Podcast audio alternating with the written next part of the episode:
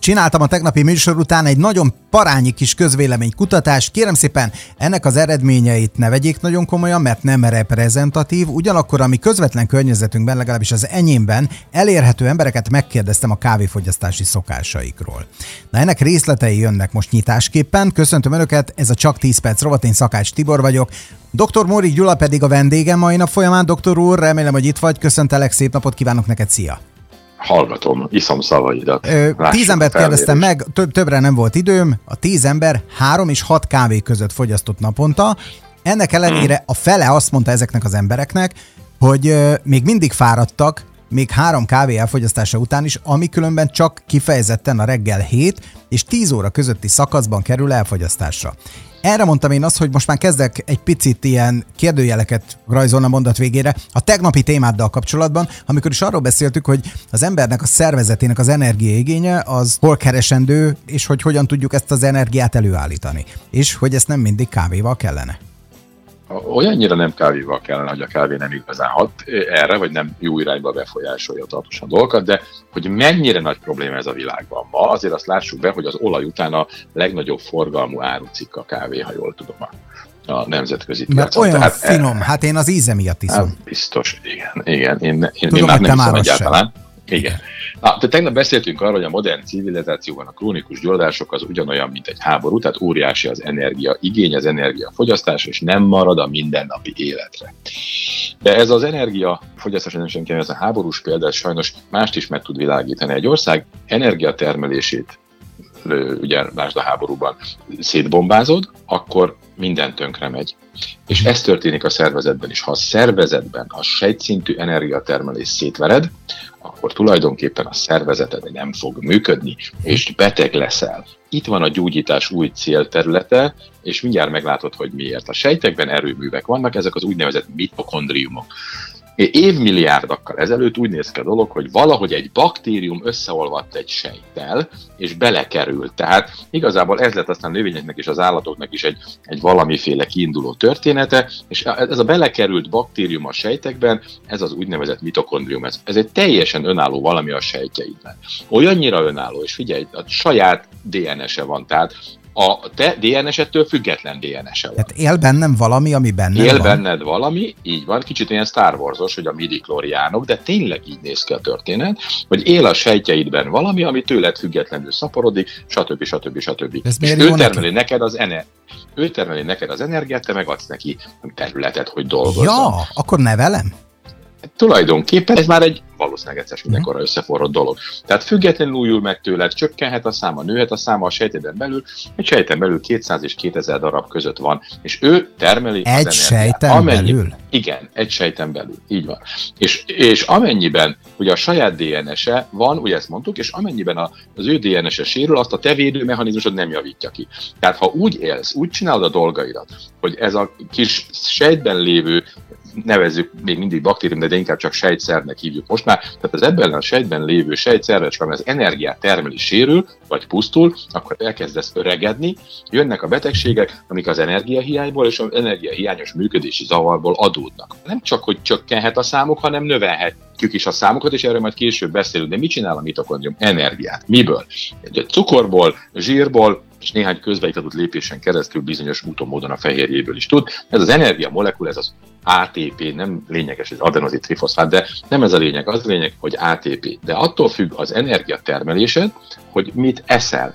Ha szénhidrátot eszel, az már a szájban elkezd bomlani, nagyon hamar ad energiát, és onnantól kezdve már a mitokondrium ezt használnia kell. Akkor tök jó. Aztán a fehérje később, de a mitokondrium azt is tudja, több lépésben átalakított fehérjét, tulajdonképpen kvázi cukorként, de mindegy, ezt használja, és a zsírokat is minden további nélkül tudja használni. És ez egy nagyon jó dolog lenne, ha ilyen flexibilis lenne a mai ember. Mert ilyen volt régen, ma már nem ilyen. Ugye ez egy normál ételre van kitalálva, ami, amiben nincs, vagy nagyon picike mennyiségű szénhidrát van elvétve, van benne fehérje és rengeteg zsír. És innentől kezdve lassan, folyamatosan. Ez volt a zsíros húsfogyasztás korszaka. Így van. És mi a gond? Hogy most a rengeteg szénhidrátot eszünk, nagyon kevés zsírt, és nagyon sok feldolgozott étel formájában visszük be az ételeinket. Gyors felszívódás, igen, tulajdonképpen azonnal bekerül a vérbe, elképesztő sebességgel. Óriási mennyiségű energiatermelésre való alapanyag omlik rá a rendszeredre. Ezt fel kell dolgozni. Mert a túlélési programod viszont az, hogy mindent feldolgozni, mindent feldolgozni. És túl terheled az energiatermelő rendszeredet. Természetes étel esetén nem így van, ugye, mert ott nagyobb mennyiségű zsír, kisebb mennyiségű fehérje, majdnem nulla szénhidrátnál, ez a rendszer folyamatosan kapja terhelést, és nincsen vele gond. De ennél a szénhidrát bőségnél állandóan gyorsan nagyon nagy energia ömlik rá a szerencsétlen mitokondriumra. Ugye állandóan eszünk, tehát ez is egy nagy probléma, hogy 16 órán át eszik a mai ember naponta, és akkor 8 órát alszik, addig legtöbben nem esznek. És túl terheled a mitokondriumot, túl terheled az erőművet, a kazánt, mindegy, hogy nevezzük. Tehát nagyon sok szénhidrát, nincs elég zsír, és nincs energia termelési flexibilitás, egy szénhidrát függőség alakul ki. A túlterhelt mitokondrium viszont olyan, mint a túlterhelt autópálya.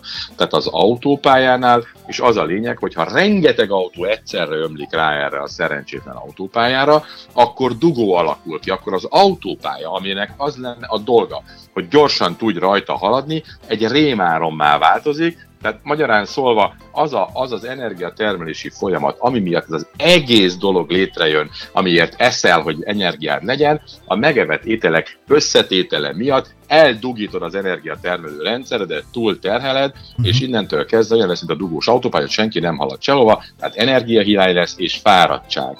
És ez nem áll meg itt, mert a mitokondrium ez ellen a túlterhelés ellen elkezd védekezni, kvázi olyan, mintha az autópályára közlekedési lámpákat tennél ki. Ezt műveli, tulajdonképpen védekezik, különböző anyagokat termel, amik aztán inzulinrezisztenciához vezetnek, és működési zavara lép föl a túlterhelés miatt. Ez az energia hiány oka, tehát a magas szénhidráttartalmú étkezés, és ebből a mitokondriumban lévő energiatermelés csökkenése jön. Cukor, liszt, gyümölcsök, ugye főleg a fruktóz, az a legdurvább, ami jelen a mitokondriumnak védekeznie kell, és meg is teszi összefoglalva azt lehet mondani, az energia hiány oka az étkezés, annak is, hogy az összetétele miatt az energia mix, amiből energiát termelnél, az eltolódik, és ez nem jó az energiatermelő részecskének, a sejtszervecskének, a mitokondriumnak. Van a bélálteresztés, ugye az gyulladásokat hoz, ez az energia fogyasztást növeli meg, az energiamix változás és a mitokondrium működési zavara pedig az energiatermelés csökkenti le. Mi lesz ebből? Először energiahiány, aztán majd az energiahiány után működési zavar, és aztán a működési zavarból lesz az adott szervnek a betegsége. Ezt ne várja meg senki. Amikor már jelentkezik ez a fajta állandóan fáradt vagyunk kávét kelleni, nem normális dolog. De még ez a laboron nem látszik. De a laboron a sorok között kell tudni olvasni, és akkor ott már lehet látni. Ugye a, a, akinek még nincsenek meg ezek a problémái, még nem érzi ezt a fáradtságot, lépjen, hogy maradjon egészséges. Akinek már az energia szintje csökkent, ott kivizsgálás, meg kell nézni, hogy van-e már betegség, vagy nincs. Ha nincs önállóan is, megint csak javíthatja a dolgokat. De ha már betegség van, akkor meg orvoshoz kell fordulni. Az orvosi vezetés mellett mindez meggyógyítható. Tehát könyörgöm, az, hogy valakinek reggel kávéval kell kezdeni a napot, az nem normális dolog. Hogy napközben kávét kell inni, az nem normális dolog. Energiaitás sem, az energiaszelet sem, meg semmi sem. Enélkül is működni kellene egy jól rendben lévő rendszernek. Na, Hát megkaptuk a házi feladatot, biztos vannak kérdések, úgyhogy ezek holnapi nap folyamán kerülnek majd megválaszolásra, mert hogy az időnk letelt, úgyhogy most megyünk egy picit átgondolni a hallottakat. Doktor úr, nagyon szépen köszönjük már, a holnap pedig újra jelentkezünk. Itt leszek. Szervusztok!